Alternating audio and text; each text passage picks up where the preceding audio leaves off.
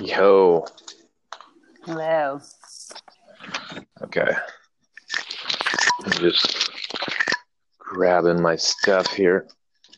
Um, okay.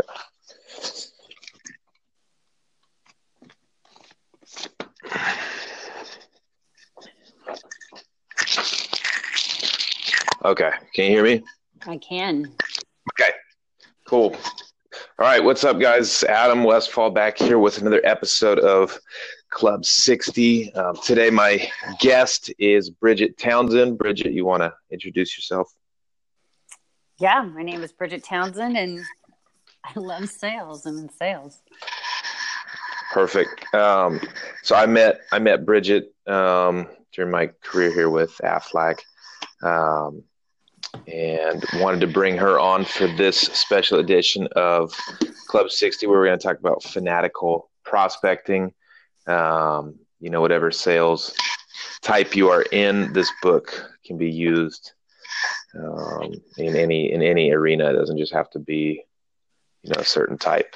Um, but anyways, this is a book that I read probably my first month or two months of uh, my first sales position with Aflac, um, where you know I don't have many connections. I don't really have anybody in the community. I kind of just have to go out and knock on doors and make phone calls and kind of build a business and a book of business by prospecting. Um, and not many people last too long in this industry. You could probably see that from you've been in the industry for five years now of insurance sales. Um, Yeah. Not many people make it past even their first six months, first year. Um, and a lot of that comes back to the the prospecting piece. Um, and in my experience, I think it's more about guys maybe not having a system that they can, you know, systematically prospect or a way to um, maybe what am I looking for? Systematically prospect and or um, not having a good uh, variety of prospecting methods. Uh, Right. you know, some people say, "No, I'm strictly, I, I'm only good over the phone, or I'm, I'm only good in person." But um, to be efficient in this, you have to reach decision makers and people that are going to move the sale forward in different ways. Um, and it's kind of up to you to figure out how you got to do that. Yeah, Uh, that's true. and getting a getting a yes or a no is better than um, a maybe or not getting in touch with them because then you still don't know if it's a yes or no. Um, but anyways, do you have anything to add to that? yeah, you you have to be able to manage your calendar. You first you have to know what you're doing. One of my favorite quotes is a goal without a plan is a dream. So you have to have a plan. You have to well ultimately have your goal. What is your goal for the the day, the week, the month, the quarter? Uh, create a plan and execute on that plan. Um, Mm. And a lot of people don't do that, or they give up the first the first week, and and it doesn't work like that. So you and you you have to also know your personal brand statement. You know, why are you doing this? Your why has to be super strong. You know, that's what motivates you to continue on when you hear a hundred no's too. Um, so it's Yeah. mindset. The first the first step is mindset, and you have to be resilient. Also, I mean, I could go on and on, but it's Yeah, yeah. yeah. There's a chapter in the in the in I think it's one of the fa- chapter 21 of this book, uh, developing mental toughness, because that is that is definitely huge because you're going to get a lot of rejection along the way. Um, I'd say particularly in our industry too with insurance. Yeah, Um, there's that there's that look on some people's face when they see another insurance salesperson. Um, cracks me up. yeah, and they're like, "We're good. We we've got everything." It's like I, I haven't even opened up my mouth yet. Right. Um. Yeah, and it's it, overcoming objections is a big deal too. You have to be confident in what you're what you're doing and how you deliver it. It's not necessarily what you say; it's kind of how you say it. Right. There's that piece to it um, with with objections and things like that. What what has worked for me personally is um, one understanding why the objection happens. It's natural. It's their natural inclination. Two, um, it's having you know the confidence to know that what I'm bringing to the table is important, um, and then kind of making those responses automatic to you know because the rejection that you hear are the same I wouldn't say rejection. Jeb would call them objections or reflex responses, right. um, where you know, yeah, we're not interested. That's the one. I don't think I've ever heard anyone say I'm not interested before until I started doing this, um, and now I hear it. You know, 20, awesome. 20 times, twenty times a day, yeah. um, and and just having that response kind of naturally built in instinctually. Um, to where you just respond right back with what you would say if someone says they're not interested. Um, yeah, if you were interested, you'd be calling me. so it's it, it, it's trying to overcome that and have humor in it also. You know, you're not trying to sell; you're trying to connect with the people, like whether it's with the gatekeeper or it, eh, the business owner. Um, or you're building your business with referrals, you're connecting with people or networking. But you know to get around those objections you do have to be other centered it's like tell me what you're what you're not interested in. Um, you know how are things how, how are you doing with uh, the healthcare reform or you know whatever anybody wants to call it? And just kind of connecting with them and interacting with them is huge mm. it's a big deal it's where you get from the the no not interested to the yes like tell me more you know mm-hmm. really mm-hmm. the interaction is is the big deal yep um, so jeb starts off the book talking about and you've probably seen this too the top 20% of salespeople produce 80% of the sales um, those are obviously the fanatical prospectors they understand how to manage the sales process they ask great questions they deliver winning presentations they close the deal. Um, their personality is someone who's exceptionally people savvy, um, a high emotional intelligence, and certainly, like we talk about, the winning mindset. You know, not going to be stopped. Um, and the secrets, in Jeb's opinion, to sales success are the superstars are relentless, unstoppable prospectors um, and the biggest key to success in sales is fanatical prospecting. Um, so I think what he means by that is, is you know, sometimes you'll get someone who comes into the, the game who's new, um, who thinks they can 100% be a networker or 100%, um, you know, just do it off of emailing people, doing things that don't really get them out of their comfort zone too much. Um, and that's obviously that person won't be there in the next six months.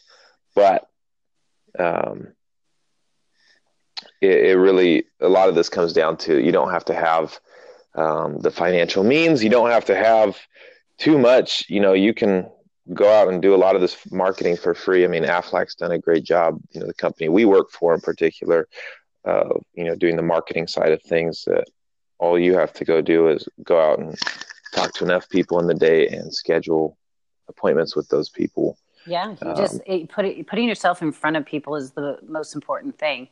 Uh, yep. And if you don't put yourself in front of people, you're you're not going to create wealth. You're not going to you're not going to close deals. Nothing's going to yep. happen, and that's people are so you know afraid of that, or their number is so low. Um, mm-hmm. You know, it's I I always I always had a number, and I didn't leave until I hit that number. I had a number right. of how many appointments I was going to set in a week, and I didn't stop until I did it.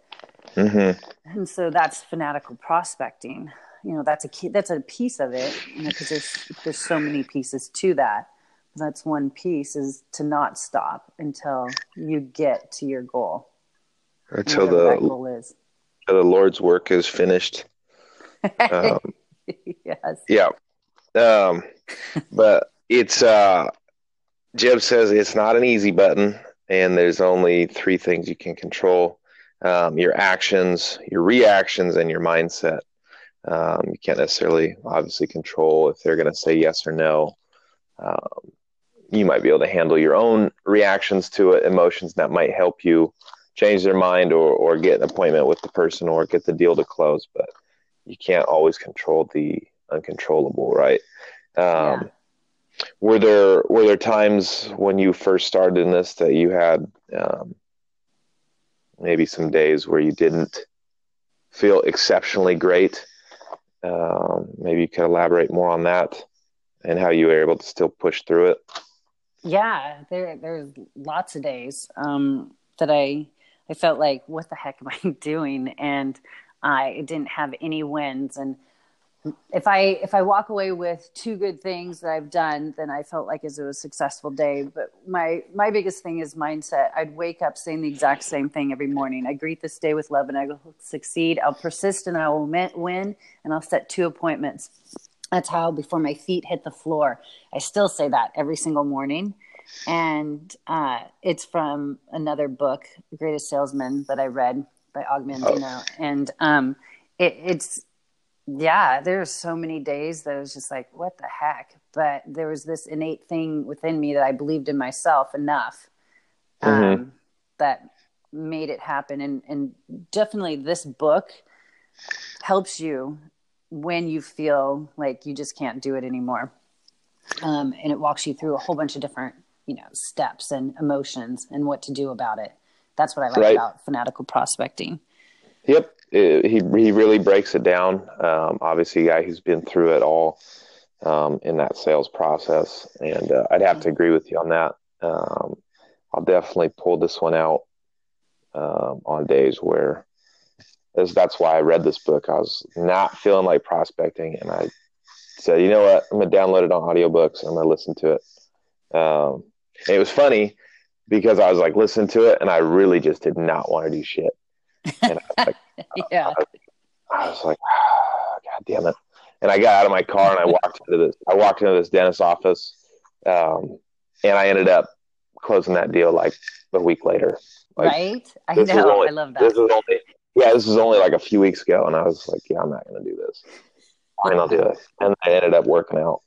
Um, yeah. That it's so funny because I hate rain. I we live in Oregon and I hate the rain. I hate it. And when it's raining out, I'm just like, okay, I gotta set my appointments before noon because I, I, can't handle this. Um, right. But uh, two, I opened up two accounts just by saying that. Okay, one more. I'm just gonna do one more. Ended up, those were the best accounts I've. My one of my t- two of my top five accounts were yeah. in a situation like that. And so. When there's a there's a there's a there's a chapter. I think it's the last chapter of this book called "The One More Call," and uh, you know, doing the one more call or one more you know foot touch before you leave leave for the day, right? And how he's a, it always seemed like the the sales gods were rewarding you for doing that extra little bit of work.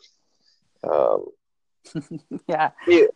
When you add it up, I mean, if you worked 300 days of the year and you did one more, or just one more than you would have before you leave. I mean, that is 300 more approaches that is going to lead to more business. So um, it's still in the numbers.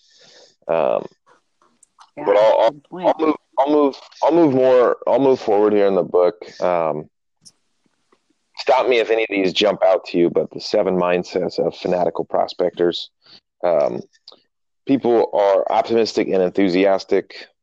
They're competitive is this meeting your is is is this checking off your boxes here? Yeah. uh, yeah. Confident, relentless, thirsty for knowledge, systematic and efficient, adaptive and flexible. Um, does that does that sound right to you? Yeah, flexible. Yeah, flexible. Um, sometimes. Yes adaptive and flexible. That's definitely one that you have to be because, like, when I first started in this, I would plan out my whole week, but then you get a phone call that completely changes everything and it all goes to shit or something, yeah. and you have to like kind of do it on the fly. So I don't.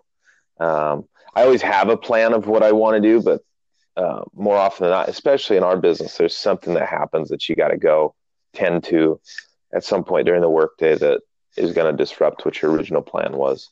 Um, whether that be, you know, one of your agents calls you and says they need some help with something and you got to, you know, you got to be there or, you know, a client calls you and they, they're having some trouble with something you want to be, um, in my opinion, at least, you know, providing that customer service piece that um, a lot of people lack after their sale. Um, yeah, that that can that can throw off, you know, doing doing what you had planned for the day. Well, and you do. You have to be able to e- even think quick and and well be able to handle all of those things that come at you and and still still manage your day and still walk away knowing that you had two good two wins um and so right. being flexible is a is a is a really big deal and then not not doing too much also in a day right i'll agree with that or um you know i'm sure you've had it happen to you where you you go in to uh close the deal and the person or the you know they forgot to tell you know when you're going in for the group presentation to do it and they forgot that they were doing that today or Oh yeah, yeah. Canceled on you like last second. You already bought the pizzas and you're on your way over there, and they canceled on you last second. You go shit. You, you drove two hours. Yeah. and Been then there. I take the pizzas back to the office, and everyone knows that I didn't get it done, or do I throw them all away and waste all this food? yeah. I know people who do both. So um, that's funny to me. Um, but all these other ones too the optimistic enthusiastic the competitive the confident the relentless the thirst for knowledge systematic yeah. and efficient those are all um, all things that i think the people that i do see succeed in the business all have. Um, the the one that i really like too aside from adaptive and flexible is a is a thirsty for knowledge obviously. I got the podcast. Um, right. and the systematic um, because when you get you know to a position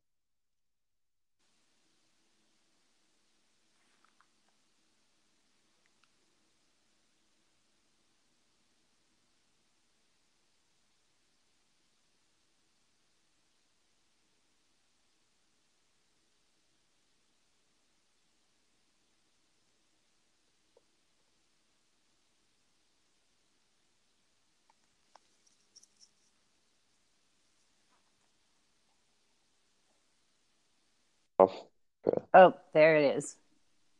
I'm there. Hey. Hey. We're back. We're back. Technical difficulties. Uh, See, we can wing it. Right. we're, we're resilient, flexible. Um, yes. Um, okay. So I'll, I'll, I'll move on for time's sake um, to looks like chapter three to cold call or not to cold call. Chapter. Uh, there's a there's a notion, I suppose. I've seen some ads for it too that people say cold calling is dead, um, and it's a it's a great sales trick to get people who want an easy button. Yet the people who are saying that cold calling is dead and selling their sales packages are the ones who are cold calling you to sell you their sales package. yeah. Oh. I don't think cold calling's dead at all. It's it, and it's cold calling, but it's also you're building relationships. You're getting yourself out there. You know, everybody does it, and it's we've been doing it since the beginning of time with sales, and it's mm. not, and it's not going to stop ever. You know that it's a good thing. Cold calls are, I think. Right, and the big the big thing that worries people is the interruption piece. Um, they're scared to interrupt what someone else has going on. But um, as Jeb says, if you want to succeed or if you want sustained success in your sales career, if you want to maximize income, then you've got to interrupt prospects. Mm-hmm. So I agree. Um, yeah. Um, did, how much cold calling did you do or do you use in your day to day prospecting? Approaches? Oh, um, gosh, I would make it, it was 30 before lunch and 30 after. That was mm-hmm. my goal and um, until I created a, a pipeline um, and if we're yeah I used a whole bunch of different methods but it was I, I did it a lot I still do it mm-hmm. actually uh, I, I think everybody even though you you're you should always be constantly filling your pipeline and the cold calls are a part of that and just I just keep doing it. I, I think it's now just ingrained in me to do it and to talk right. to people wherever I go. Sure. and interrupt. yes, interrupt. Um, he says, um, he, and he's talking about in the book when he goes and does like his training seminars. Uh, some of the people he's training, uh, he said they even obsess over calls to current clients, like saying things like they need to prepare for the calls. Um, I remember seeing that when when Jeb came and did the fanatical prospecting for us when he did the boot camp. Mm-hmm. Um, he was he was like, "Well, what holds you guys back from you know just picking up the phone and dialing?" And the lady, one of the ladies, she's definitely not an agent anymore, uh, but she was like, "I need time to prepare," and he's just like, "15 calls in 15 minutes, go." And then everyone did it, and he's like, "Did you need time to prepare?" afterwards. Um, it's pretty funny. Yeah. Um, yeah, you just got to do it. Too many people yeah, spend 15 minutes preparing or walking down the hall, uh, going to the bathroom twice and getting coffee yeah. a whole bunch of times. And it's just like, okay, you just got to do it. Stop right. procrastinating. Right. Um, yes, that I've had, I've had some people I've trained where I was like, oh my God, um, you know, I know you don't have to go to the bathroom right now. But, all right. yeah. Um, I'm not gonna be a Nazi. I'm not gonna be a Nazi and say you can't go, but I know you don't have to. Um, right. Uh, third time. Third time. I don't want to make. These, I don't want to make these calls. I'm I'm the sales manager. You make the calls. I'm just kidding. But um, do as I say. No, right. Um, but that it's funny because we, you know, uh, veterans in the industry and others, you know, they have an existing book and we have to like push them to um, call on people that are already their clients, which is which shows you the reluctance people already have on the phone if they can't even, you know, pick it up yeah. to call their current client. Um, how are they going to call their, uh, you know, and, and look for new clients, right? So um, the phone is something that I think a lot of people are very afraid of. I mean, I don't like to do it. I do it damn near every day, but um, definitely, definitely, it doesn't get easier. It, it never gets easier. Yeah. It takes about it takes about five calls for me to get back in the groove of things. Um, and to make myself better, not having to use that five calls, I'll try and find like a partner or somebody that you know we can go over you know objections really quick and um, have practice that that fundamentals of what you say when someone says this. Yeah. So we, you know, get warmed up um, by the time we pick up the phone and get going. We're ready to go. Um, so, chapter four, he talks about adopting a balanced prospecting methodology. He uses the "I'm so much better at dot dot dot" excuse, um, and you know, which is true. He said he had one lady, Jeb did, who was like, "I'm so much better in person," and he's like, "Of course you are, but you know, you can't reach 100 people in a day by going out in person, right?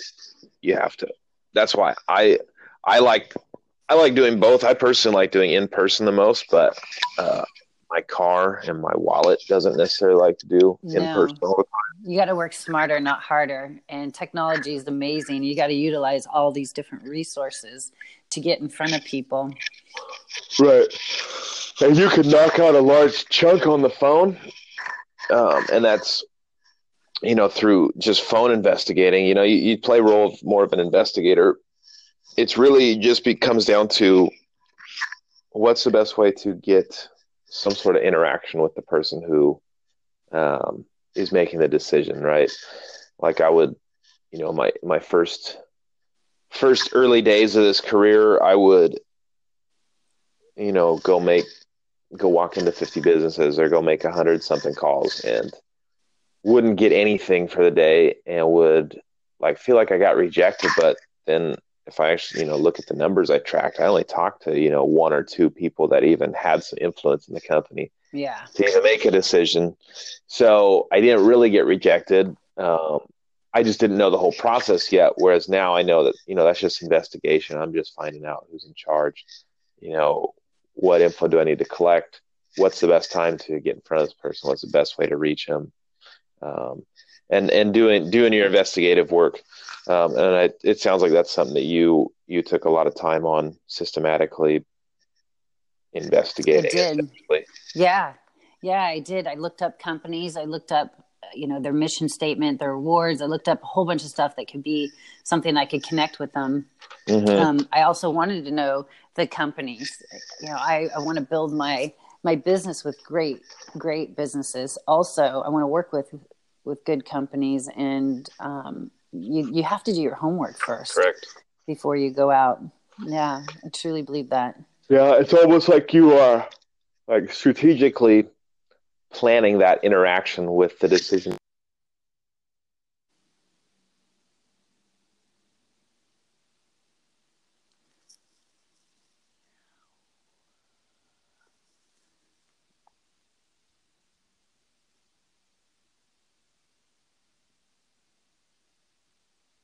Hello?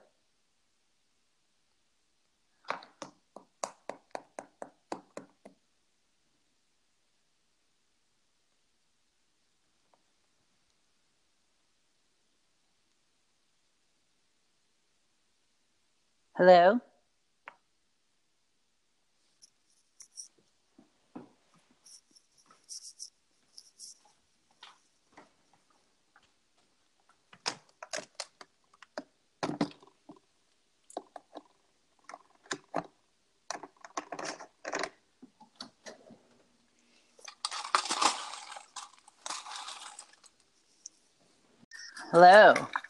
Hey, uh, lost you again, but um, yeah. Technical. Te- have to email Anchor and let them know that it doesn't. Damn Anchor app. I know. Um, how dare they give me free access to podcasts?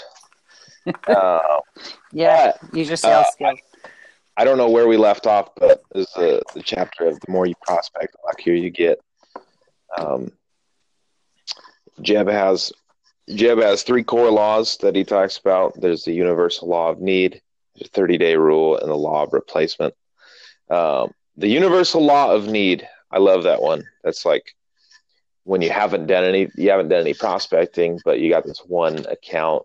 And I've seen so many new guys do this. I've been guilty of doing this myself, where you have an account that looks like it's going to close, so you just stop all activity for the day, maybe the week even. Um, because you're like, oh, this is going to close when I get paid this week, blah blah blah. Yeah. Uh, and then it comes, and then it turns out now you don't have any options except that one, and then magically they cancel on you and change their mind at the last second. Um, yeah, that's a pipeline. You need to fill it. Universal, right. yeah, universal law of need. That's a good one. There's, there's a yeah. The more you need, the more you need something, the less likely you're going to get it. Um, I know I had that too. I had I had one guy who had a I knew him. He like in one of his first first weeks prospecting, he landed this huge account, but they weren't gonna, you know, do business for like the next five months. But he spent that next five months just kind of relying on that big account was gonna go through. Yeah. Um, yeah. which it did. It ended up working out, but uh, all that other time in between, I mean, he really didn't get much done. Uh, so it's almost like the worst thing that could have happened to him. You can't put all your eggs in one basket. And what did he do with the, you know, the other, yeah, eight hours in a day? You only can send so many e- emails to nurture account. You, you know, it's like you have to, you have to keep filling it with a whole bunch of, well, again, like I said, your pipeline. You have to keep filling it. Right, and you can't necessarily do that. Um, you know, doing taking coffee breaks and going, you know, watching YouTube, things like that. You do have to, you do have to get out there and start start making things happen. The the quote that he starts his chapter off with is the famous one by Dale Carnegie about the inaction breeds doubt and fear. Action breeds confidence and courage. If you want to conquer fear, do not sit at home and think about it. Go out and get busy. Which pretty obvious. Yeah, you can't you can't make things happen by not going out and making things happen.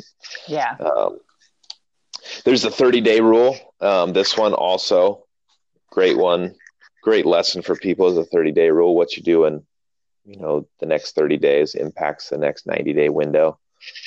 Um, so that should tell you that you know, if you take two weeks off, that's going to impact you down the road. If you go hard for two weeks for 30 days, you're to be, you're to be okay for, you know, your next three months or so. You're to be fine for the quarter, but for, for about a month there, and I, that's happened to me multiple times. I know while I've been learning and, and going through the trials and errors, um, I know stuff is or, or good things are coming when I consistently um, am calling and uh, spending my whole day not cutting out early, spending yeah. my whole day filling my pipeline, going out talking to people, running meetings.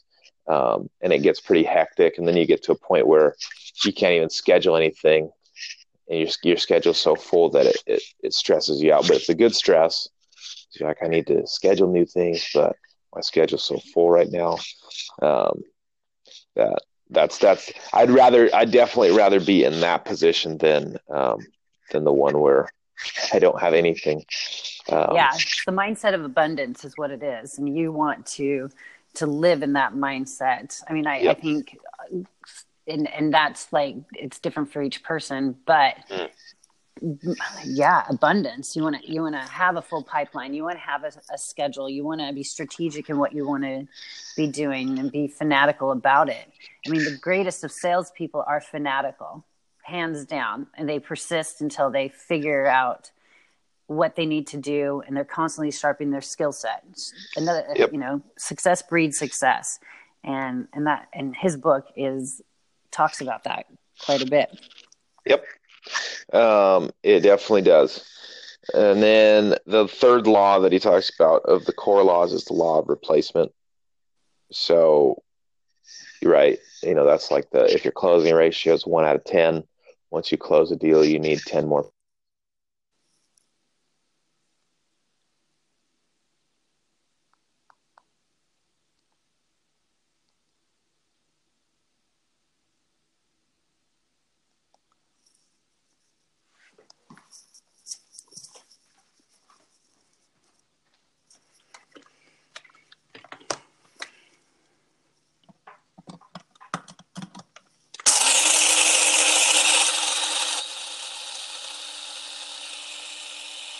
Hello?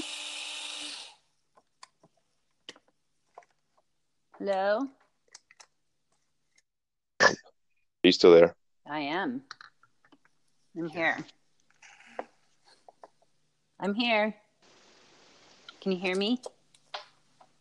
Bridget. Yes. You still on? I, I am. I can hear you. Yes. Too bad. Well, Anyways.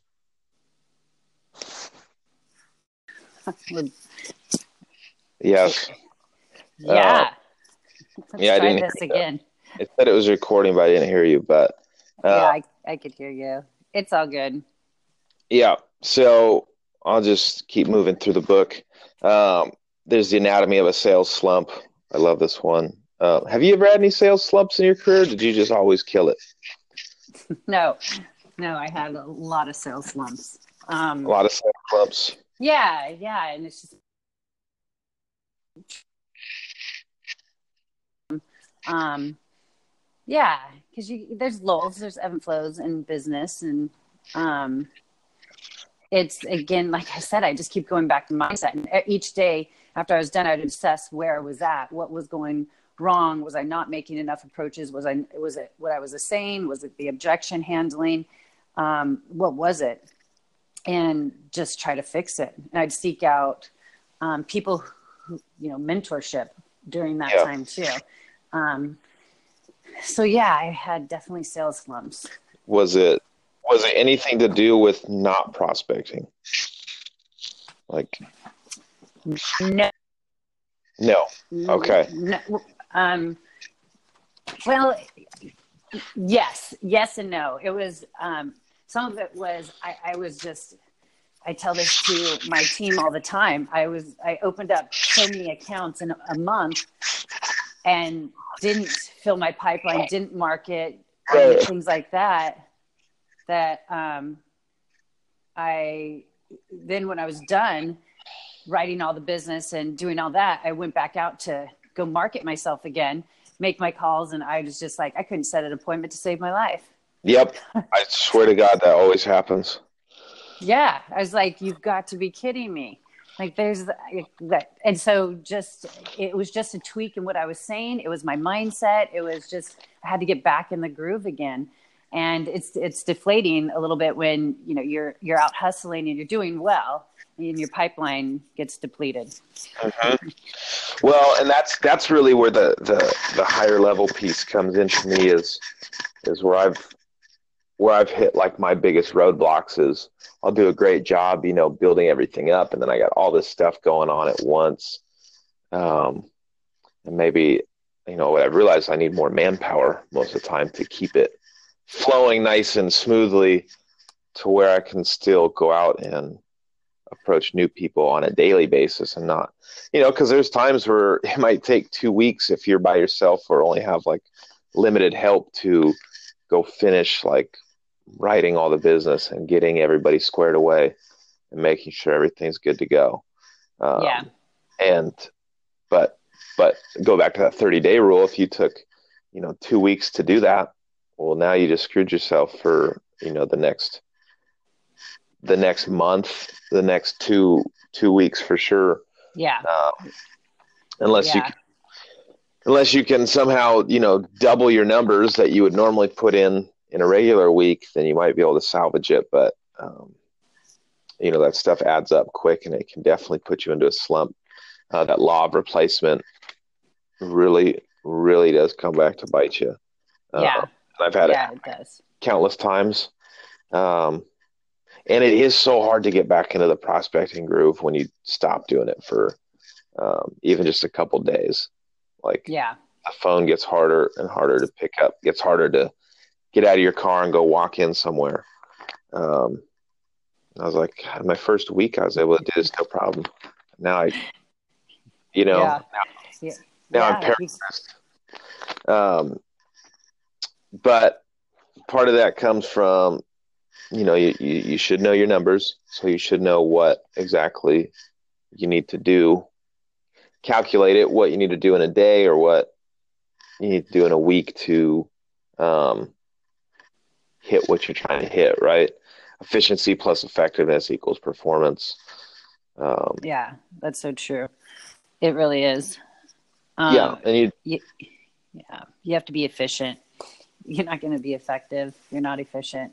I, I, there's just so much to it, and people think that uh, I, they're just going to go out there and kill it. They have this warm market. They have, you know, they they can network. Those, all those things are great, but if you're not efficient, and you're, you're not going to be effective. And if you don't know what you're doing, uh, and you don't know how to handle objections, you don't, you're not resilient, you're not persistent, you don't, you know, try to win the day, you don't set a goal. I mean, all these different things, uh, all these things that you talk about are the 10 traits of highly effective people. Mm. You know, winners, winners win.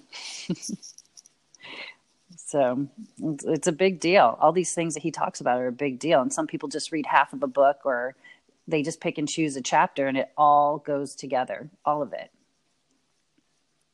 That's my two cents.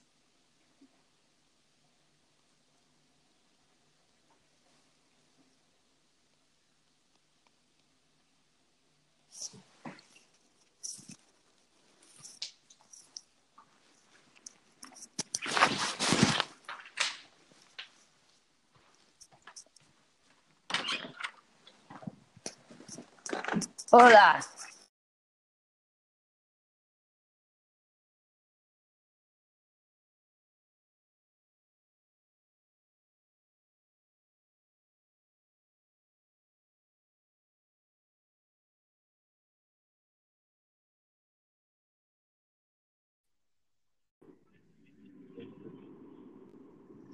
Okay, the three, the three P's that hold you back. Where did you hear when I was asking you that, or did it cut off?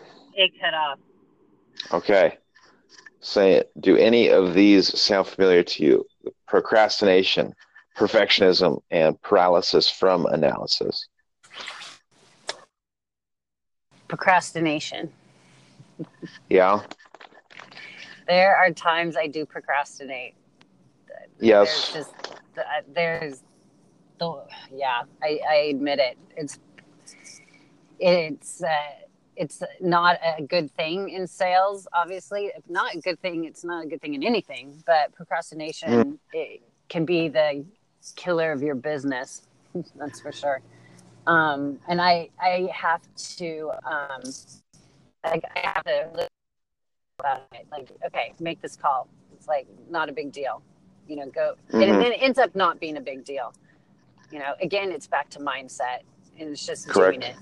You know, just the five, four, three, two, one rule. You know, it's like they they do that at um, sporting events or kids.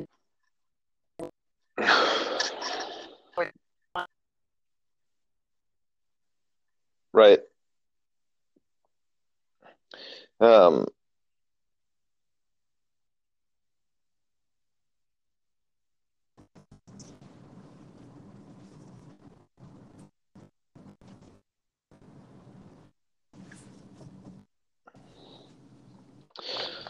right. And then, Here. okay. um, I'd say I'd say for me the perfectionism thing has always been my biggest my biggest weakness as far as just going out and doing the work. Um, a basketball coach, yeah. I had one of my college coaches tell me that, and he's like, "You're such a goddamn perfectionist." I was doing a drill or something and messed it up, um, which you know taught me a lot. So definitely understand that about myself. So, and yeah. it does it does come back to just on it and make the dials or go out and just put yourself in front of people and see what happens. Yeah, uh, our new agents think that they need to know everything before they even go out and before they even pick up the phone. It's like, no, you don't. Right. You, you, don't. You don't need to. It's the perfectionist attitude, and it's like, you know, you'll get there. You'll get there. You don't. You don't need to know everything. Correct. The paralysis from analysis. The God, they see people, you know, sit takes two hours to think about how they're going to pick up the phone and, and then make the call. And then they go to lunch and they procrastinate a little bit, and all of a sudden it's five o'clock and nothing got done. Um, it definitely yeah. happens. Um, yeah. It, it, really is. It. I mean, we're, we're making fun of it, but it, it is. It is definitely a mentally straining business, um, especially in your earlier days, and you really have to one push through, but also you know it helps a lot to have good coaching and good leadership around you to um, keep you motivated, keep you going when um, you really feel like quitting or that this might not be for you. Um, having that support system in place also mm-hmm. helps. yeah, um, yeah, yeah, and having good systems is important, and you put pressure on the systems instead of yourself too. You know set up a game plan you know what what is it you're saying? You know have not necessarily a script but you know something that you know you can just you feel comfortable with saying and you're putting pressure on the systems and not yourself. It, it's huge. Right. It's big... yeah perhaps not a script so to speak but a framework of, yeah or a general framework of what you're gonna what you're gonna do what you're gonna how you're gonna set out to accomplish it blah yeah. blah blah. Uh, yeah. Okay. What about time? The greatest equalizer of sales. There's golden hours. There's blocking your times. Um, Jeb is really into doing like the half hour or one hour phone block. Um, yeah. Where it's very highly targeted activity where you ignore outside distractions. Um, and I find those to be effective, very effective. Like if I'm, I'll do them. I typically won't do them in an hour time, I'll do them in, you know, 30 minutes or not 30 minutes, but like I'm to do 30 calls. And then after that, I'll, you know, I'll reward myself with, you know, lunch, lunch or something like that. Uh, yeah. Yeah. Time equals money. It really does. And you have to be efficient and effective with your time. and manage it well and you know set those those those mini goals for the small wins so you don't feel deflated you know too high of expectations you're not gonna you're not gonna hit it you're not gonna get that reward which is lunch um, time is a big deal and how you use it is huge red yellow green time is what they talk about in aflac Yep. and showing your, your new agents you know the the what the red time means and what the yellow time means and what the green time means. And um, don't set your doctor's appointments when you're you know in the middle of the day uh, unless you obviously absolutely have to but managing your time is is a big deal. And some people take entrepreneurship like woo i can do whatever i want. It's like you're here to build a business. Yeah blood sweat and tears to do it. You need to you I'm need to manage your time well I'm definitely guilty of that. But that's, I had one of my agents. One of my agents went and booked a, a tattoo appointment at like one o'clock on a Friday. I'm like, did you did you hit your goals? Did you did you you know set as many appointments? I was like, that tattoo parlor will be open on a Saturday. yeah, So, but right. That's probably the that's the procrastination piece. Yeah, that- that's procrastination at its finest. You know what? I'm gonna go get a tattoo. Oh, yeah. So time is a lot of a lot of books talk about time. Jeb is talk about how to manage time. It's like and the consequences of not doing it. You know, your your business will crumble if you don't Oh. manage it well. oh man, it's crazy. Uh, you know, when I used to work other jobs or go to school, time felt like it took forever to go by. Uh, and then it's totally opposite now. Like the day by so fast now. Uh, Yeah. and you really have to, you really have to maximize and block out your time, um, and schedule out your day. I mean, I, it only takes me about five minutes to schedule out my day, but, um, I have to do it or I notice my day is significantly less effective if I don't sit down and write out what Yeah. I'm explicitly going to set out to accomplish.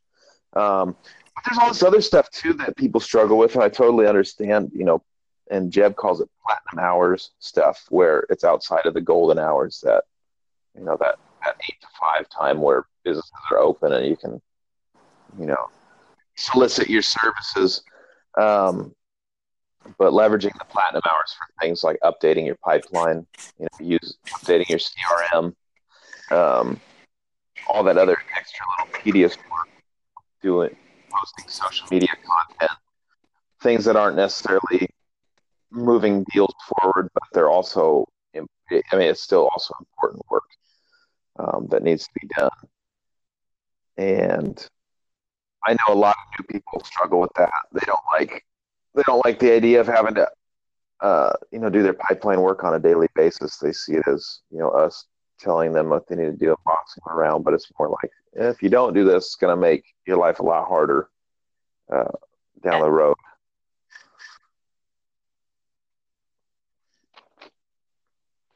Did you catch all that?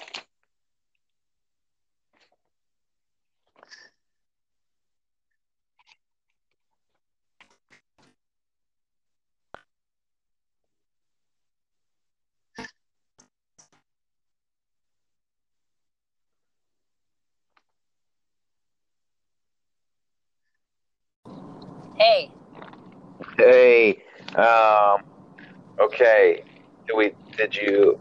Did you weigh in on leveraging the platinum? no, Did you hear me talking about that? Okay. Um, that's the last thing I'll talk about with time is platinum hours that Jeb talks about, um, where he's, you know, there's things like updating your CRM, posting the social media maybe going to a networking event or a trade show or something like that. Any of those kinds of things, um, where you're not necessarily soliciting business right at the moment, um, but they're nonetheless still important. You know, they're, they're those hours after 85 yeah, or 85, um, where you got to get stuff done. And um, the best way, you know, to do that, especially with like updating your pipeline daily, is to make it a habit to do it every day. So it only takes you 15 minutes. Um, versus if you put it off, like I always do, it takes me like a whole eight hour day to update everything. Um, it is because I haven't made it a habit to do it because it's definitely not my favorite work to do. Um, but no, it's definitely not mine. But it, it's rewarding when you see all you know the the fruits of your labors too. You keep adding to your pipeline. Uh, it, it's just a matter of doing it, and once you Correct. start doing it, then it's like okay, okay. And then when you make it a habit, then the then it changes the the you know the course of your you know your business your whole day you know you, you don't dread it i know there's times it's like i hate sitting down at the end of the day just adding the, the crm to it you know or yep. my information into my crm and it's like oh my gosh it's like okay i'm going to sit down with a cup of coffee a glass of wine and i'm going to do this and it's going to literally take me five minutes come on bridget it's going to build your wealth and then it's like and what i have in my um just for this very thing is in my um, in my car and in my bathroom, my bathroom mirror. I have how much I feel that I'm worth, or what I want to make, and two words. My word for business is unstoppable.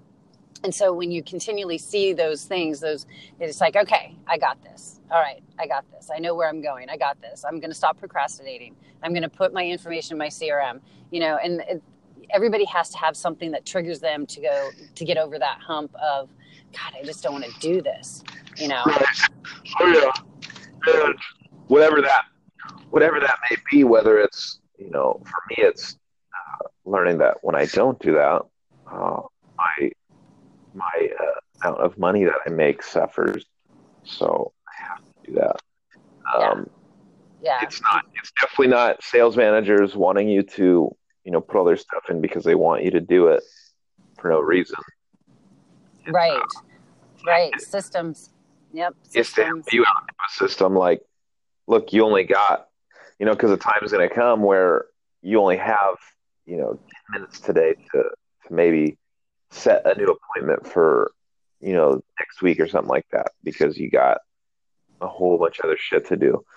Well, there might be five people in your pipeline that you know right now that you can call that you're going to be able to get in front of at least two of them and give yourself a chance to to make an appointment happen. Um, and that's a lot of that comes from you know for me managing my pipeline and knowing you know who's in what days, what times, um, what their names are, what their gatekeepers' names are, and knowing all that information so I can just make the whole thing happen. Uh, I've done that yeah. countless times, um, and that's come from CRM updates. But I would definitely not recommend updating your CRM like I do, where I put it off for days and weeks at a time and then spend a whole eight hour day updating it. Yeah, bad time management. well, I'm like a, I'm like a, I'll do a crazy amount of one certain activity on one day sometimes, and one, one crazy amount of this on one day, which isn't mixing it up. So, um, I'm still perfecting my own system.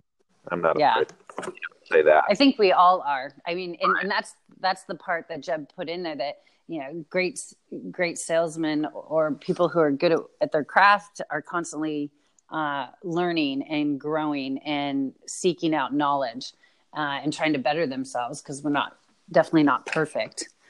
Correct. Correct. Unless you're Derek Summers.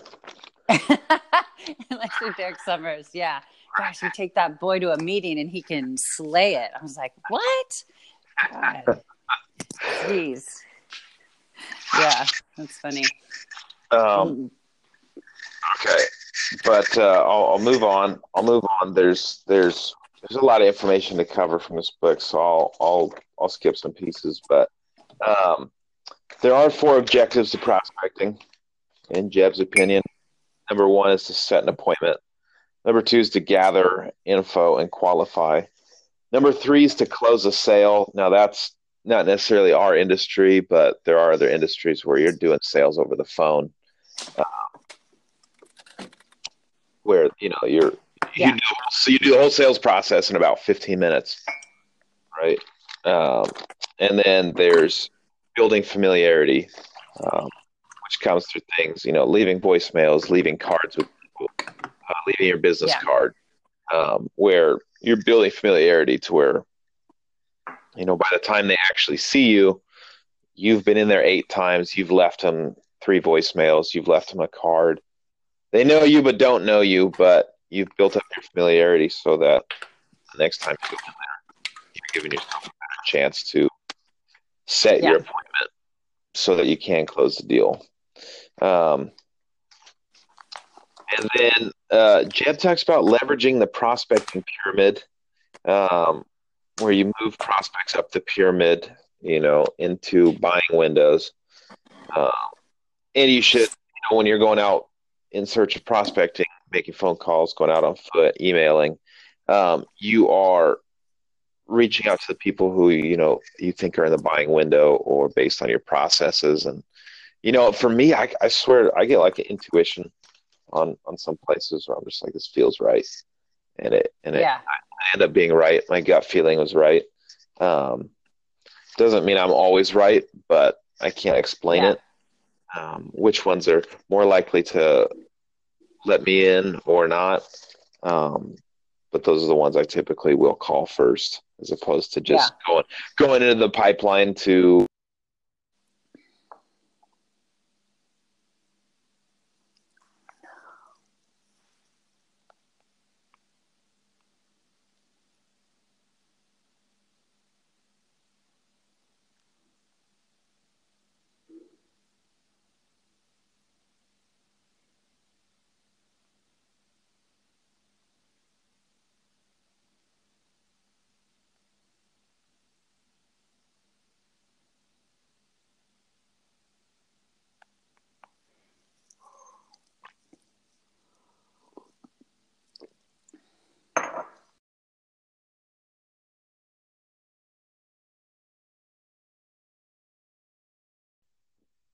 you not hear me?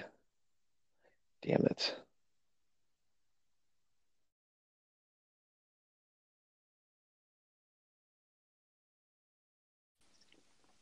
I agree. uh, owning owning your database. Yeah, That's I agree. The CRM, the pipe is life. Did you hear me say that? I did. Okay. Um, and you said most people treat it like a trash can. Definitely true myself included sometimes. Yeah. yeah. I know it's not, but I have before.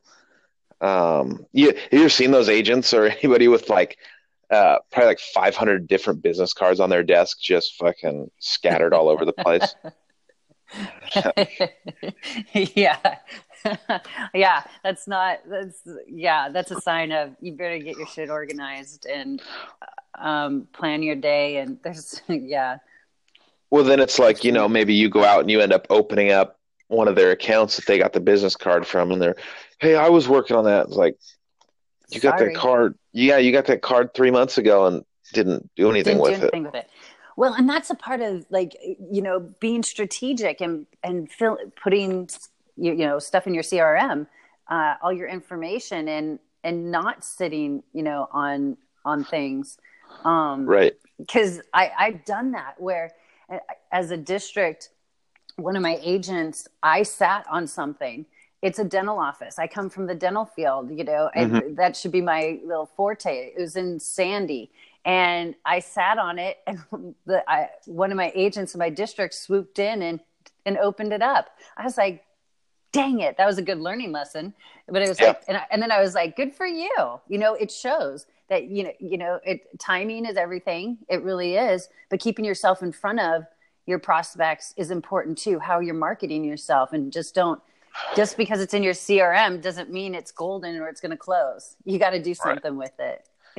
Oh, yeah. or it doesn't mean it doesn't mean it's yours either. Oh my gosh no no. That is the funniest thing with um, crms yeah and people- it's like it it reminds me of like uh, people in like high school and college that would, you know, see a girl that they like and would say like, you know, oh that's dibs, whatever, and then they don't even like the guy, but the guy's friend ends up dating him and they get like really upset about it. But it was like it was never it was you never went and prospected enough. You didn't make your touches. Yeah. don't tell me dibs. That's just like leaving your business card sitting on a on a desk. You didn't do anything right. with it. Yeah. Exactly. Yeah. Um, and then so I'll move on from that to the the law of familiarity. There's there's the five levers. Okay, there's pers- there's persistent and consistent prospecting, referrals and introductions. There's networking. There's company and brand familiarity, and then of course your personal brand. Um, yeah. was pretty much hammered on persistent and consistent prospecting, but referrals and introductions. What kind of uh, what kind Love what kind of system have you used for that? I I there's this uh, build your business off of referrals. There's this guy named Brian Buffini, and, and I'm not trying to distract from the book, but I think all these things collaborate together. Where great they sales do. are is so important. You build your business off of referrals, and and Jeb Blount talks about that. Referrals are a big piece of this pie of networking and and filling your pipeline and referrals are huge. People innately want to help other people. Mm-hmm. and if you've taken the time to build these relationships with people there's nothing wrong with asking you know hey i'm trying to build a business um, or hey you know whatever the case may be. Referrals are huge and when i'm trying to train my team to not leave an account you know if they if they've done well in it or they've built a relationship is to ask for a referral people love that yes and it's mm-hmm. not how it's it's kind of how you say it is is a big deal but um i am totally so much of my business now is referrals and and um my warm market mm-hmm. um and how much like are you a part of any networking associations or do you just go back to existing clients or what's your best strategy for um, obtaining those referrals? Like, do you have a system for that, just like you would with prospecting? Um, you know what my system is? Is I ask for, I, I try to get five referrals. I try to get five referrals a week. That's what I try to get. Mm-hmm. Um, I think that's a low number personally. Um, yeah. But with uh, with where I'm at in my career and my time has to be allocated in different ways, um, I'm still trying to grow a business and five referrals is my goal. And um, now I'm sitting down and uh, and having a different uh, spreadsheet for my warm market and constantly going after after that. Using social media is a big deal also, mm-hmm. and that's what I'm um, in 20 or in 2019 that's where majority of my business will be will be generated from is social media. And mm-hmm. so those things and, and, jeb does talk about that quite a bit and it, it's it's good. It's a good thing. And people yeah. don't utilize it. They're afraid to go ask somebody that they built a relationship for the last 20 years. That, that doesn't make sense to me yeah i mean obviously there's something to it that makes us all afraid but um oh yeah when you actually when you actually just think about it it's really not you have to get over that. Um but definitely definitely some sort of system i think just like with prospecting i mean like with you saying five referrals a week getting having some sort of system in place where you can track your referrals and like know who you should go prospect for referrals. Mm-hmm. um, and and making life easier on yourself um, and there's some businesses that you really won't have a chance at getting anything from unless it comes off of a referral um, Oh, definitely. I mean, if you want to go for larger companies, um, mm-hmm. you know, it's it's sometimes it's calling and, and, doing your research and getting to the right person, but a majority of it is it. Sometimes it's who you know, um, yep. and there's there's nothing wrong with that. Great companies started in with referrals and in garages and and we're built like that and so why not why not us for the exact same thing why not me and how I see it mm-hmm. the fear is I'm already at no. So what if somebody it's like, you know, I just can't think of somebody. What am I going to do? Cry? You know, it was like for me when I when I get a no or something like that, it just makes me have to set two more appointments or get two more referrals. But you know, mm-hmm. you don't necessarily get no with referrals. I, I, I have yet to get a no or I don't know somebody. They're like, yeah, you know, I'd really love to help you yeah, I know. I think this business would really, my friend works here, they would really do would love your services. It's like Mhm. awesome, thank you. I'd love that introduction. People Right. love it.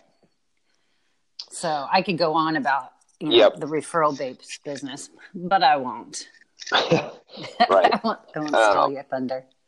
No, that's okay. I'm that's that's the part that I'm definitely lacking and trying to um, you know grow now is is my referral based marketing side of things. I mean, I know there's a lot of people that that's explicitly what they do. Um, I've heard Yeah. other professionals uh, strongly urge not to do that because it's again about having a good balanced mix. Um, but nonetheless, you still want to have your, you know, you can't you can't go close the you can't go close the the business next to your house by waiting to network with hopefully somebody that knows that owner, right? You Right. have a better chance just walking in and, and going that way. Um, that's just that's that's my opinion on it. Um, moving on, there's social selling, so like using LinkedIn, Facebook, Twitter, Instagram, what have you. Um, definitely don't want to be that person. I've had to coach, you know, uh, some people at my office. Definitely don't want to just get on LinkedIn and flood people's inboxes with No.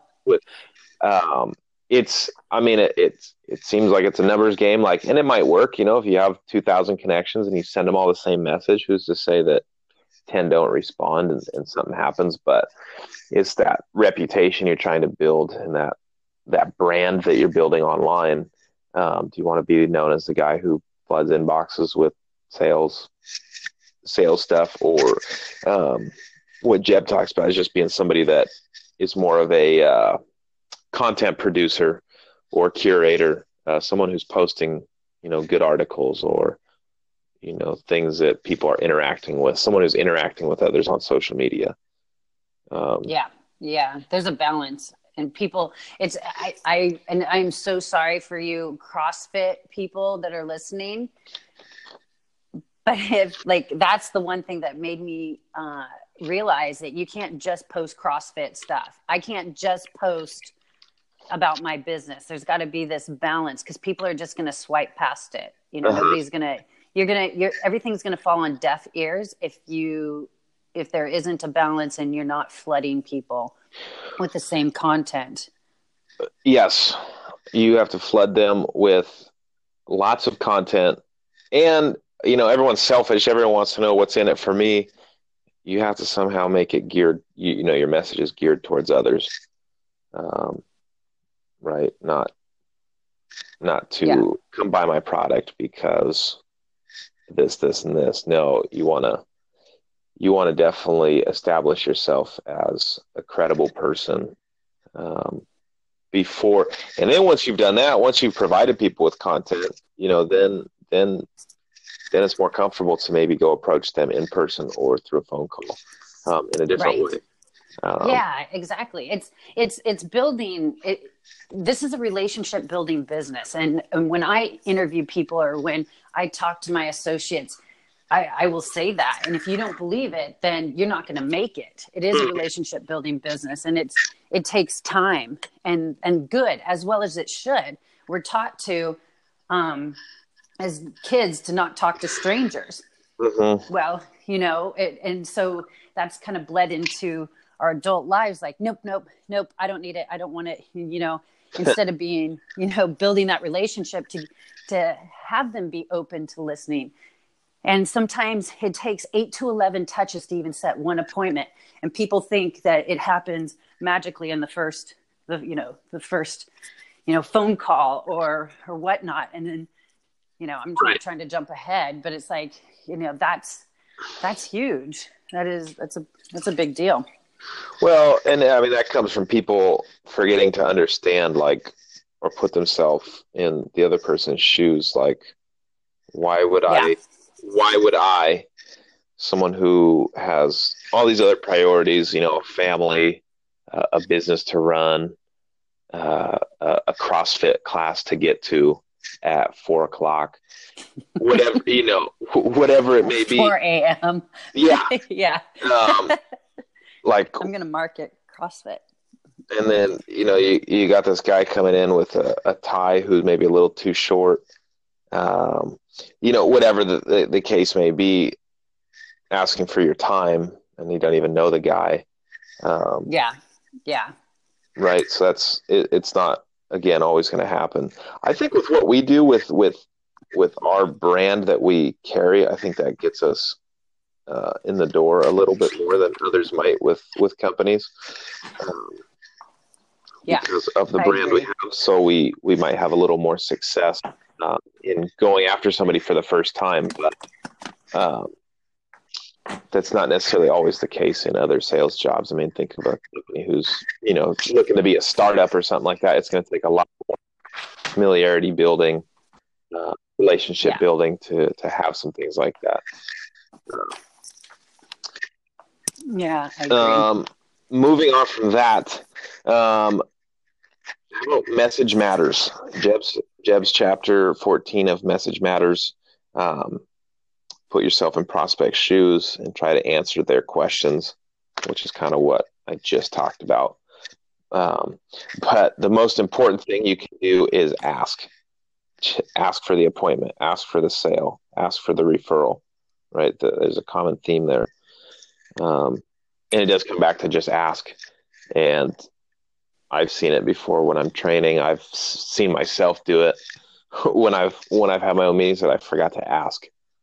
Um, did everything else right, but just didn't say, "Can we make this happen?" Um, yeah. And yeah, you already didn't know. Right. Exactly. Um, and don't be afraid to ask the question that you know makes or breaks the deal because again the yes yes and no are two the two ones that you want to hear. You don't want to hear maybe. And you don't really know what to do. Maybe it's not an answer. right you can't move on from that. Um and, I, and maybe most of the time is not. Maybe it's usually a no. But sometimes it is a yes and you're pleasantly surprised like oh i didn't even remember this guy and he just messaged me and said he's ready to do it. Okay yeah. So, so, like, they're not always lying, but you get used to maybe being the no, um, and you forget to follow up, which just makes it a hassle. Um, so don't be afraid to ask. You know, do you want to do this or not? You know, but you don't have to say it like that. But um, you get what I'm saying. Um, yeah, I get what you're saying. And oh, and the the other piece. This is my favorite. Um, well, he has a whole table um, and again, I always say this on my podcast. Um, if you want to read the book, you should definitely read the book because um, I'm just going off of stuff that I like and talking about personal experiences. Um, but he has a whole table on here of non-assumptive, passive, and weak statements versus assumptive and confident statements that you should be using. Um, not saying things like maybe. Um, there's one that I love that. Like I, I'd love to hate it is like when you call someone following up with them saying, "Hey, just checking in." Um, that doesn't that doesn't do much, right? That's not that's not going to help you move things forward by saying you're just checking in. Um, you should go for the ask. Um, but shutting up after you go for the ask. Any any thoughts on that? Yeah, too many people uh, just just they, they they they have this filler. They don't like the uncomfortable silence. You ask a question, you need to let the person process, and you need to just be quiet. Two ears, one mouth, and that is hard. It, it, and it it's it's something that you have to practice. Yep, for sure. And you have to tell yourself, okay, ask the question and just wait. And the uncomfortable silence is okay you know, because they're thinking and everybody thinks uh, and processes things differently. And um, I, I, see it all the time. I've done it. I probably still do it. We've all done it. Um, and it, yeah, you, it's, it's so funny. I've seen it like while I'm, it's easier to see it when you're seeing someone else do it because we all have our own blind spots. Um, but I'm sure you've seen it like when you've been out prospecting with someone or um, on the phone with somebody and like you hear them get the yes and then they keep talking and then it turns into a no. You talk yourself out of a yes. Uh, I think that's got to be one of the most disheartening things to see is is when that happens. Um, yeah Yeah. Because you didn't know to just shut up. So. yeah, people barf. Mm. They barf their stuff. They barf their, you know, sales pitch or whatever the case may be. They just they they've got to get it out, and it's like patience is a good thing. Uh huh. Correct. And yeah, I, I know when I've been in like a, a meeting similar to like ones that we've run where I'm sitting with somebody, um, they bombarded me with questions before I could even now when I'm when I'm going to like a car dealership or talking to another insurance person or you know another salesperson in general, um, I'm definitely critiquing everything they're doing, and that's that's what's gonna lead to me doing business with them more often than not. Um, and if I like it, I like it. If not, um, like, you know, I didn't like your approach. Um, it wasn't professional enough for me. So, but, yeah. Um, there's one. There was one. I know. Like, it was a dude I knew personally, and he was. I was very impressed by you know his ability to keep it cool, not like trying to upsell me on things. But it was uh, it was a gym membership. I'm definitely not going to buy it. But every objection I threw out seemed like something he's heard before and he would subtly, you know, have the response for it, but also in a way that I, I really could appreciate. Um, I'm like, God, I might buy that gym membership still, but probably won't.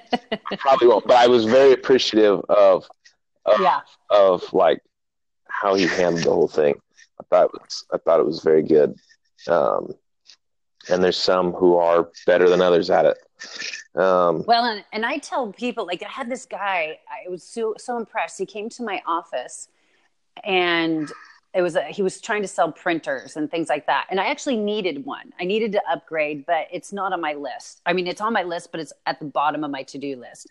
You know it's not on the forefront of my mind. And i kept telling him be persistent. Come back in a month. I do need one but it's it's not my top three priorities right now but it's it's there and i like that. I like when people keep things in front of me and it's kind of having that same attitude when i go out it's like some people think like i do okay it's it's not a fit right now. I know that i want to do this. You know come get back to me in a month. Like you know what? I totally respect that. You know that's right. you know so i do i do like when people keep things in front of me and i know i need to go to the gym and i know i need to get the gym membership. Can you call me in a month? Right Right. Um, exactly. And I, I've had plenty of experiences just like that where, you know, on my end, it's just not a priority right now. You're calling me about something that I'm not even going to think about until the holiday season. yeah, or January 1st. right. Um, yeah, because I mean, you only have so many fucks to give, and I just don't. I'm, not, I'm, not, doing that right now. I can't even pick up the phone and, and make money for my own business. right. So yeah. Um, okay, move on from that. Um, I won't talk too much about because the next two chapters he talks about telephone prospecting and um, turning around like reflex responses from decision makers uh, it's more like strategy, more in depth. That I would. Um, everyone has their own approaches to it, um, and I like I like Jeb's. There's certainly it depends what industry you're in and what product you're using, like how you would fill in the framework for this stuff. But um, I'll briefly touch on it. Uh, we'll talk about there's there's the reflex responses, brush offs, and objections. So a reflex response would be, you know, they're not interested, we're too busy, email me, we're all set. A brush off is the call me later, get back to me in a month. You're not just brushing these people off, are you, when you tell them to get back to you in a month? No. Okay. Uh, and then, no.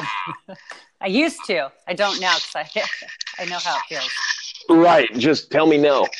Or yeah, it's yes or no. There's no in between. right.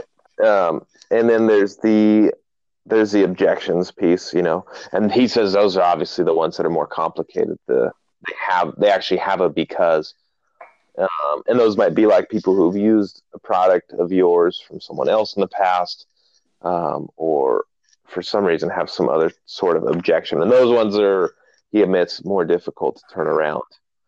Um, but we're talking about when it comes to uh, prospecting, at least in this business. Um, and he talked about at, at Fanatical Boot Camp was the um, the law of thirds, where one third of people are going to say yes, one third of people are going to say no, and then that middle third is going to be, you know, how you handle it, right? And that's that's yeah. kind of what we're talking about excellence. So if, as long as you're just doing the actions, prospecting every day and daily, you're going to have a paycheck. But if you want to be like the elite, um, the elite salespeople, this is kind of where the technique piece comes in. Um, the the solid fundamentals of like knowing how to respond to someone's objections, not objection, but reflex responses. You know, they're not interested, mm-hmm. they, and he recommends you know throwing things out. He calls it the anchor, a disrupt, and an ask, where you you kind of throw them off because when they say they're not interested, they're used to the average salesperson. You know, uh, he says folding like a cheap lawn chair. You know, okay, yeah, and then hangs up. when someone says not interested, and you go, "Oh, that's great," and you kind of, "Oh, what?" And you kind of say something that throws off what they're res- what they are expecting to hear in response, and then you disrupt that by you know throwing something out. Um, I'll do something like that, and he he he had us practice things like that where you you know, hey, I'm I'm too busy. So, well, that's exactly why I called.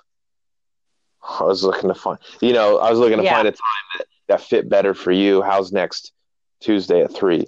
So you yeah. you, you anchor it because your fight or flight kicks in when someone tells you no, no matter how many times it happens. Um, so you anchor that by saying something that throws them off. Yeah. Saying, you know, that's great. Or, you know, that's exactly why I called. And then you go into your next little piece that should only take about five to ten seconds, and then you ask. You go for the re-ask and go for another date, um, and that's not a guarantee of success, but it will.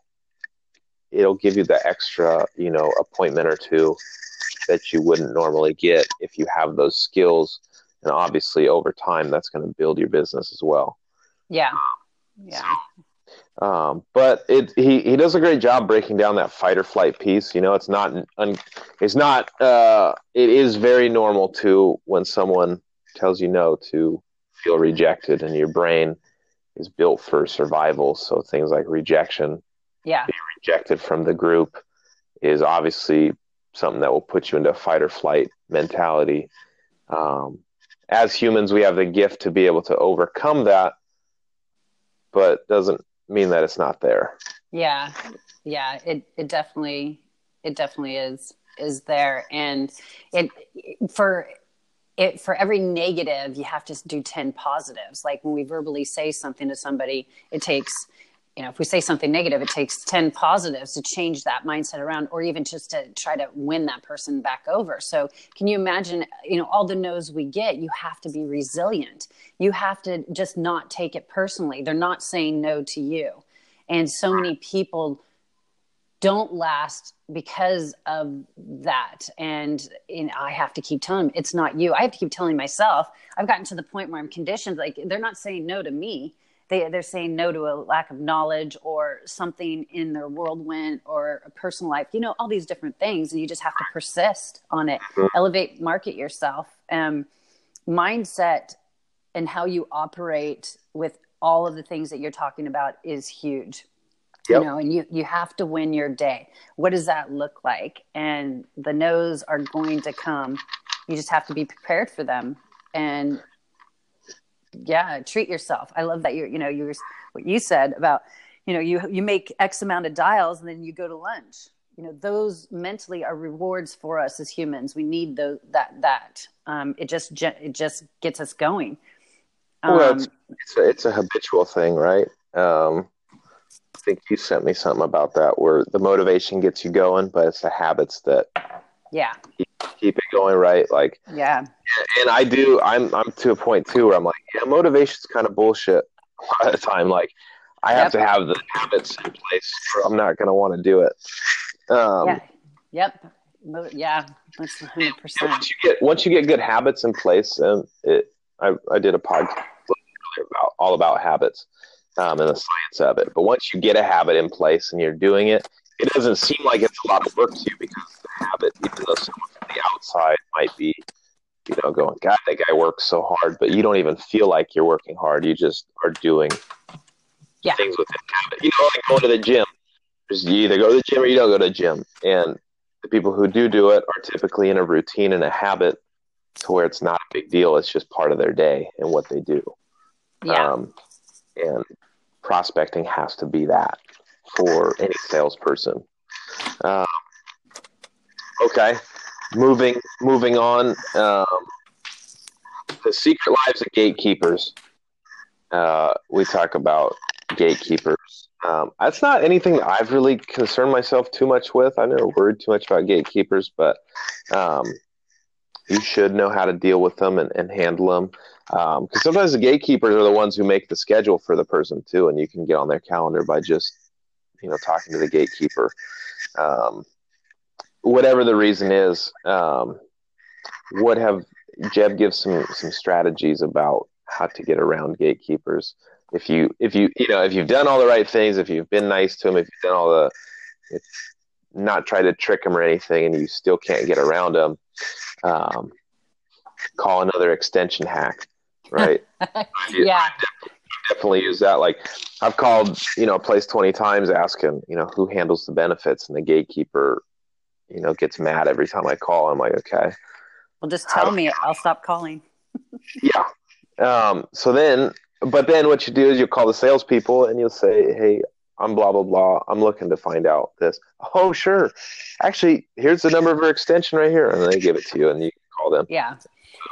The gatekeeper, it, in my mind, they are trained just like my my admin is trained to keep people out i have business to run. But with that being said it's like it's again back to the relationship building.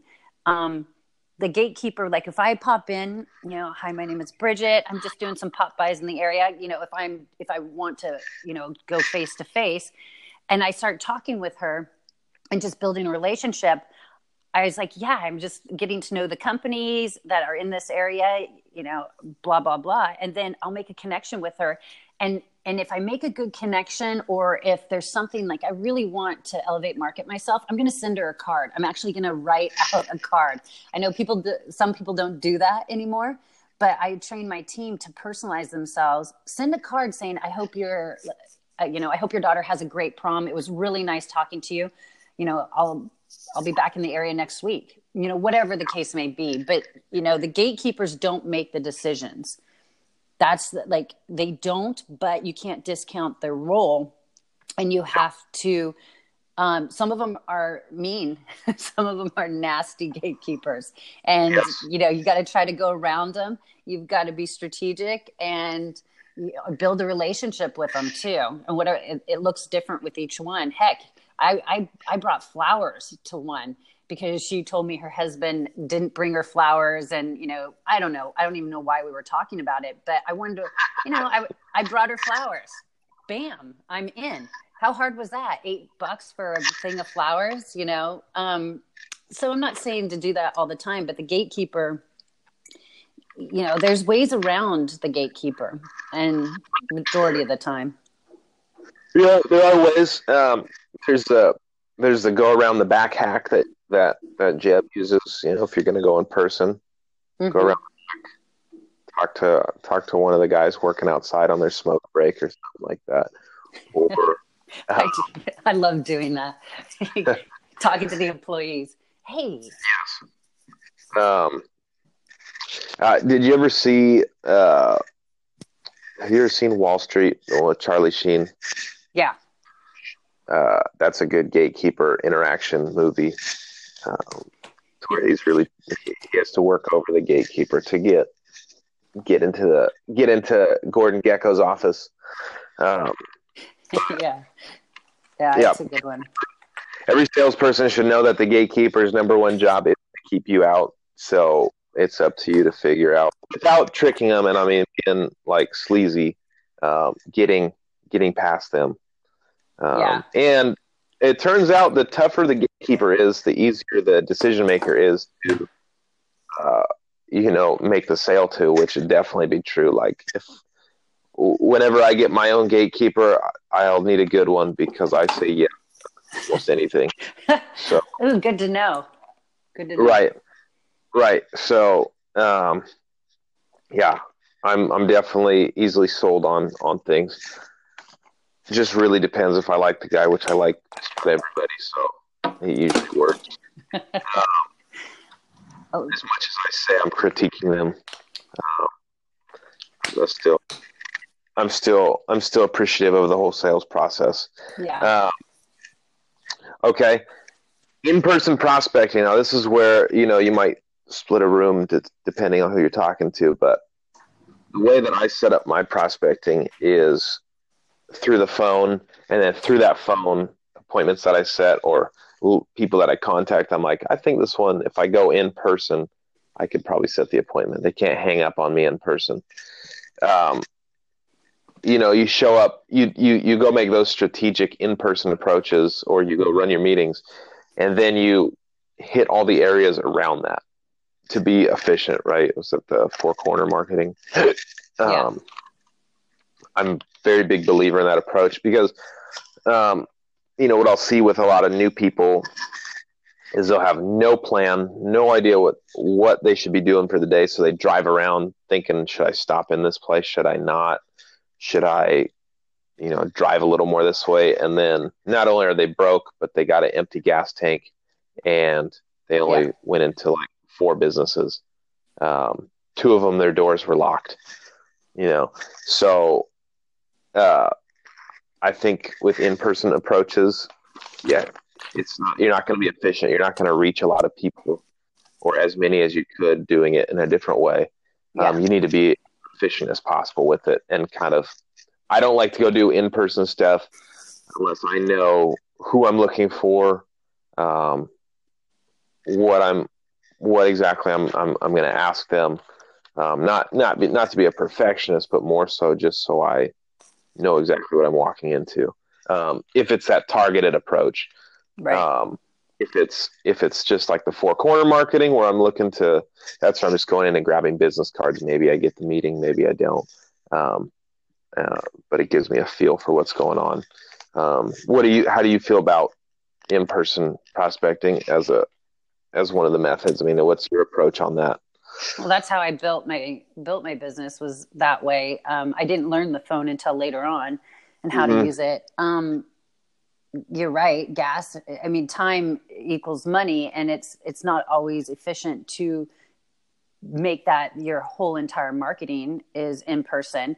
Um, right. But if you're strategic with it, um, you you you've introduced yourself over the phone you've formed a game plan of a certain area that you want to now take it to the next level and put your your brand your face to it i think that's so important. I mean it's it can set something over by the personal touch.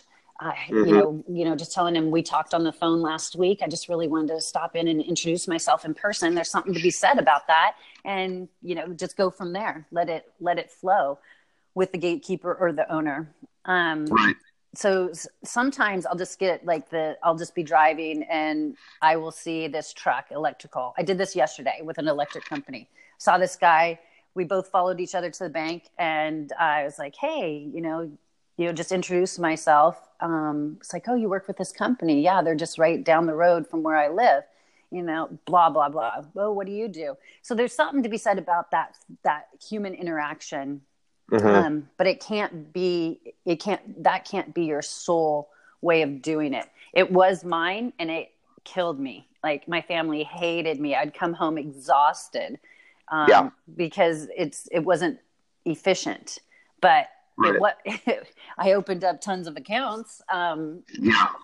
because of it. But I, I, the only reason was I had a great calendar management system. Um, mm-hmm so in person is good, but oh, I love I love doing in person. I mean, like it's it's the easiest way. Like I know if I can get someone one on one, I nine times out of ten or more will will will dominate that conversation. Right. But, right. Um, it's just like it's the same thing, right? Like if I made a hundred calls and only reached you know two decision makers, that can also happen when you're on foot and going out and doing that enough without any type of strategy in mind like it is exhausting and i think that that um it can it can wear out um, agents really fast if they don't know why they're doing what they're doing. Um, yeah, they're just kind of blindly doing it, um, and that's that's my personal take just from doing it myself and seeing yep. other people's uh, successes and failures with it. Um, yeah. Yeah. But I I definitely love doing the in person more than the phone.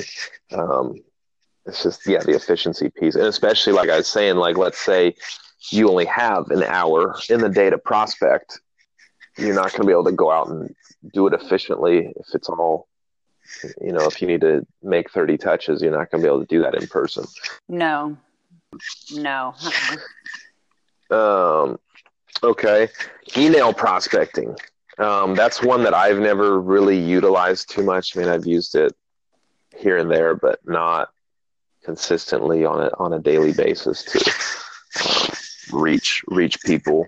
Um, just because it's it's the easiest one to be ignored. And i know that again like if you have me face to face or you have me on the phone it's harder to ignore me but email prospecting what's your take on it? Hate it. No. Hate it i'm not good at it i mean that's uh, i'll tell you i I tell my team focus on your strengths. What are your strengths? Um, be diversify, obviously, when you're marketing yourself and building right. your business. But emails, uh, I will tell you that is not not my thing. Um, I I Jeb goes through it in a just lays it out really yeah. well for people so they don't have the fear of it. There's a lot of people on my team who use it. Um, I I don't. So you know that one I don't have um, tons to say. It now my follow ups emails are amazing for follow ups, like making sure they have enough information, the appointment set, sending a calendar reminder, or things like that. Email is awesome, but um, yeah, but not. I I can't. It's it's not one that I focused on. I'm not right. I don't even like reading well, my and, emails. well, and that's like like you said, knowing your strengths, like um, knowing when to utilize email. Like the right. big one he says here is like they, you know, familiarity gets an email opened. Like if they don't mm-hmm. know you, no, but if you just walked in that day, you talked to them, and then they got an email from Bridget Townsend. They already have this familiarity now, yeah. right? That's a big one. Um, good grammar definitely definitely one that like I'm not I'm not stupid and I know how to spell words, but I like type stuff fast and don't want to go through and reread it and make sure everything's crisp. I don't always do that. Um, and I've seen some emails I've sent. Like I look back and was like, "Holy shit! I didn't even add what I said I was going to attach this thing and didn't even attach it." Um, but you know, the the good grammar piece obviously is is is one. Like you, if you want to come off as a professional and you haven't met this person yet in person, that's important. That's obvious.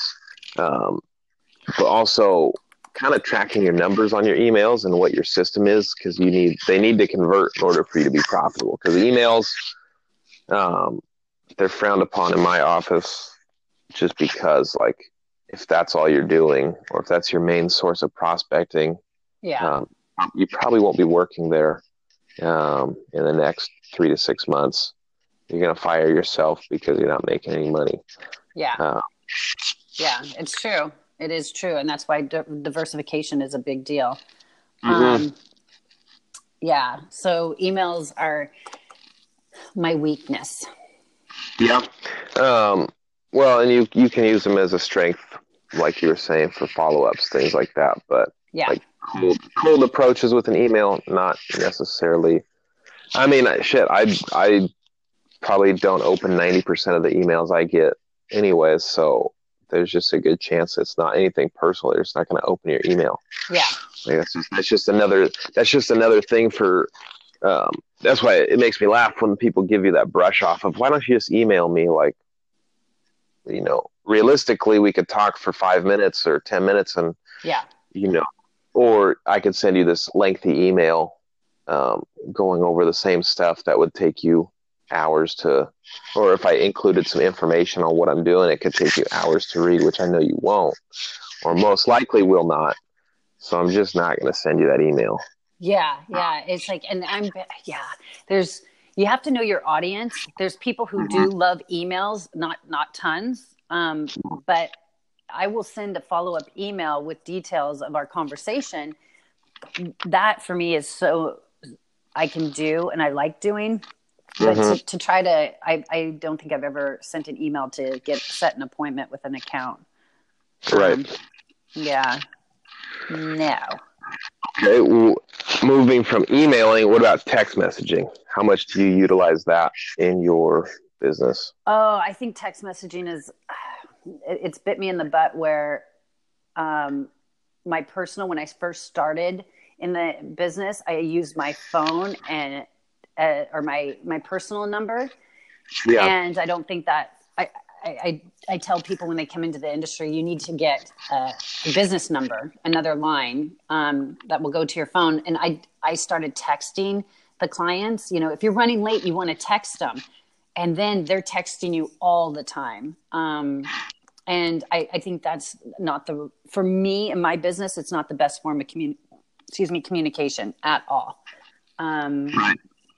I, I, just, I don't it just depends who you're dealing with like like we were saying with emails like there are people who love emails there's people who love texting i mean think of you know my generation of people that are you know going to start being business owners or start being people that you're looking to to to get your product to um text messaging is a huge form. I mean, that's that's that's probably our main form of communication. And if it is that you just have to have a different number than mm-hmm. your personal number, um, because you have to create healthy boundaries and bear for your your clients. I have people, business owners, texting me all uh, all hours. And um, I, i'd rather it be an email or a phone call. I think that's more professional right. than to my personal but i do have a business number that you know people can use to text but i don't know. That that one's that one's i think people are divided with that. But you're right. A lot of people do want to just text. Right. Um, it's worked for me uh, in some cases um, i I definitely have have some positives with it. Yeah. Um, but to each to each their own. Everybody's situation is different. People might like you a lot more than they like me, and they might want to text you all the time. Um, I haven't necessarily had that problem. yeah, with, I've got a picture at midnight accidentally. so right. I, I, guess you know, without be, being so blunt, I think that's you know, since you brought it up, yeah, that's where you know things can happen and um, so I, I, did get a picture. Um, it created like accidentally, and um, I'm now no longer. I, I had to have my associate go into that account you know, because it just I can't I can't go in there and look at the person now. So you know, it's it, texting is not always the right the right form of communication. You know, so right. Um, Jeb recommends using it um, I'll be interested in hearing your story later on. We won't share it on here, but you have to talk about that. Um, but text messaging, he says to he says really great for using it right after networking events. Um, to you know buzz the person, hey, it was great to meet you, blah blah blah, um, and then also following trigger events. So, um, like myself, I like to read the Wall Street Journal I mean, it's great for anything business. It kind of lets you know what's going on in the business world. Um, and there's every day there's trigger events that you know make people's or make companies stocks go up and down, all that kind of stuff. You know, there are trigger events that might affect people that are your clients or people that are prospective clients. You can you know send them a text message and ask them ask them you know what their opinion is on it just to get them going because people love to give their opinions on things, believe it or not. Yeah. Um, right. I love to give my opinion. I don't usually have an opinion, but I'll definitely talk. Um, I won't be shy to, to talk about whatever. Yeah. Right. Take it yeah. what it is. I'm I'm not a genius, but um, anyways, what? following trigger. That's another. That's another. That's another way to use it. Um, moving on from that, there's a there's there is a chapter at the end of the book called developing mental toughness. Um, that's that's a given in this business. This job is actually super easy. You know, I've done the I've done warehouse stuff. I've done blue collar hard work that by the time if I kept doing it till I was 30, I'd probably be uh, paralyzed. But you know, aside from that piece, but there is the mentally draining piece of it, which is like you come home tired. Well, you know, would you really do today? You didn't do anything like crazy strenuous, but mentally, there's definitely some fatigue that that wears on you. That not quite sure how to measure it, right? But it's there. Yeah. Um, and I think developing the mental toughness, like there is the inherent. I know myself, I'm not really a quitter, so that's good for me. Um, other people may be more of quitters, um, and those people need to be wrapped in more.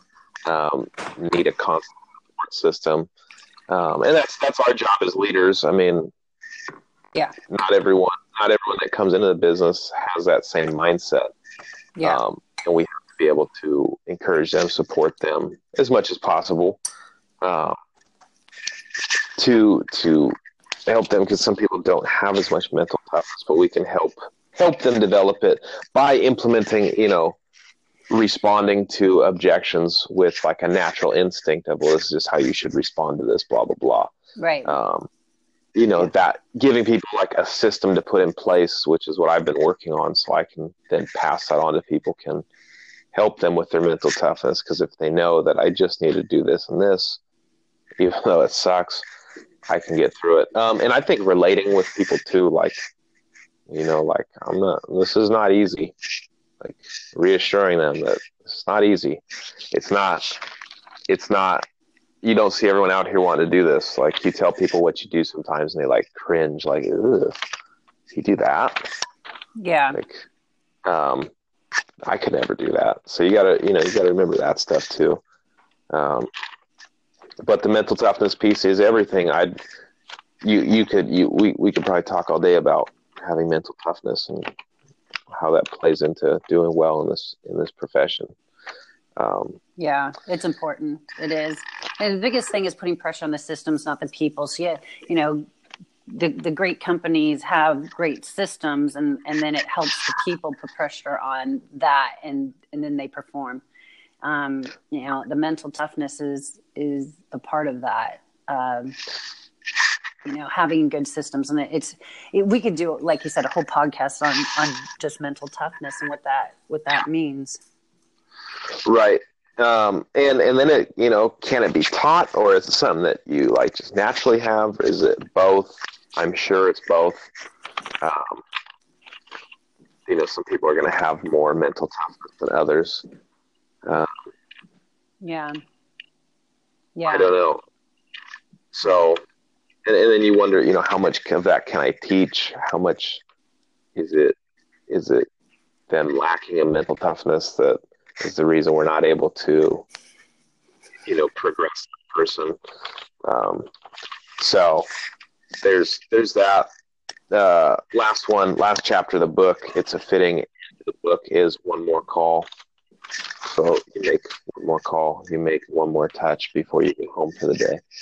You do one more piece of activity. Just one more. Just one more. And I'm yep. definitely guilty of not doing that. But I have done it before when I'm like feeling extra motivated. Let's do the one more call. And I swear to God, I shit you not, I've opened yep. probably four or five accounts from just doing that. Yeah. Yeah it's funny how that works. Yeah. Just one more. That's going to be our our thing for the week. Just one more. Just one more. one more turns into twenty more. Um, but yeah, so again, this book we did our best job to kind of go over it in the time we had. We had some technical difficulties, um, but it's a great it's any and all things. I mean, you don't even have to read it to know that you got to keep prospecting. Um, but it does include more comprehensive strategies and things that you can implement, like having phone blocks, like having, um, you know responses built into your framework of your prospecting that when someone says this, you have this to say back. Uh, yeah, it, has got more in-depth strategies on, on, how to handle that kind of stuff, and Jeb has other books out on. Um, you know, sales EQ, and he's got his objections book out. The fanatical prospecting book I have is a signed copy. Um, I had him sign at the camp. Um, but he's he's definitely doing his thing as a, as a sales professional, and I'll definitely make sure to tag him in. He, he, he knows that we're out. Did you ever meet Jeb? I did. Yeah, yeah. I, I popped into the the thing that he was doing, um, and I did. Yeah, he he's he's um, he's fanatical. He's fanatical about everything that he he does. That's for sure. But that makes him, you know, good. And he, you know, you know, it just kind of it never turns off, right? Like no, he, he would no be out at be out at dinner and would see something and, and would start going into something uh, with the waiter or you know start asking them questions or getting his car worked on and he would start asking the guy, you know, hey, where'd you get that vest from? Yep. He used, to sell vests and um, work equipment for Aramark or I think that was a company, but that's that's kind of that's the fanatical piece. Um, and then you know it makes me wonder: is everyone capable of being fanatical, or is it just those top people in this book is just for those needing to get that reassurance? Um, yeah. Some so, of it is just you're you're born in you know you just have this fire in you and you can close a deal and you know how to market. Right. And you you know you just have to be taught certain things. And some people you just can't teach this. Um, but the people who you can, who have that fire, uh, this book is, th- this book will put you over the edge um, for your business. I mean, it'll just generate a lot for yourself, activity and mindset and, you know, attitude. Are you, um, are you giving it a, are you giving it a five star? I'm giving it a five star. Yes. I, I, say, I think it's, I feel it's one of my top five books that I, I feel people should read um, in sales. And, you know, and sales is, all, all, sale, all sales is kind of like the foundation is the same and marketing yourself and how you do it is huge. And I know there's a lot of people who read this book yes. and, and do well because of it. Right. Um, I knew you'd like this. That's why I asked you to do this one because I knew you that you liked this book. Um, yes. When I was in, thank you for having me. I appreciate it. Yeah, no problem. Um, but I will close it out from here. Again, Bridget, thank you for me um, and weighing in on fanatical prospecting. And I should have this posted here in the next few minutes for everyone to take a listen to. Yes, thank you. All right. It See was later. a pleasure. Okay. Thank you. Bye. Bye.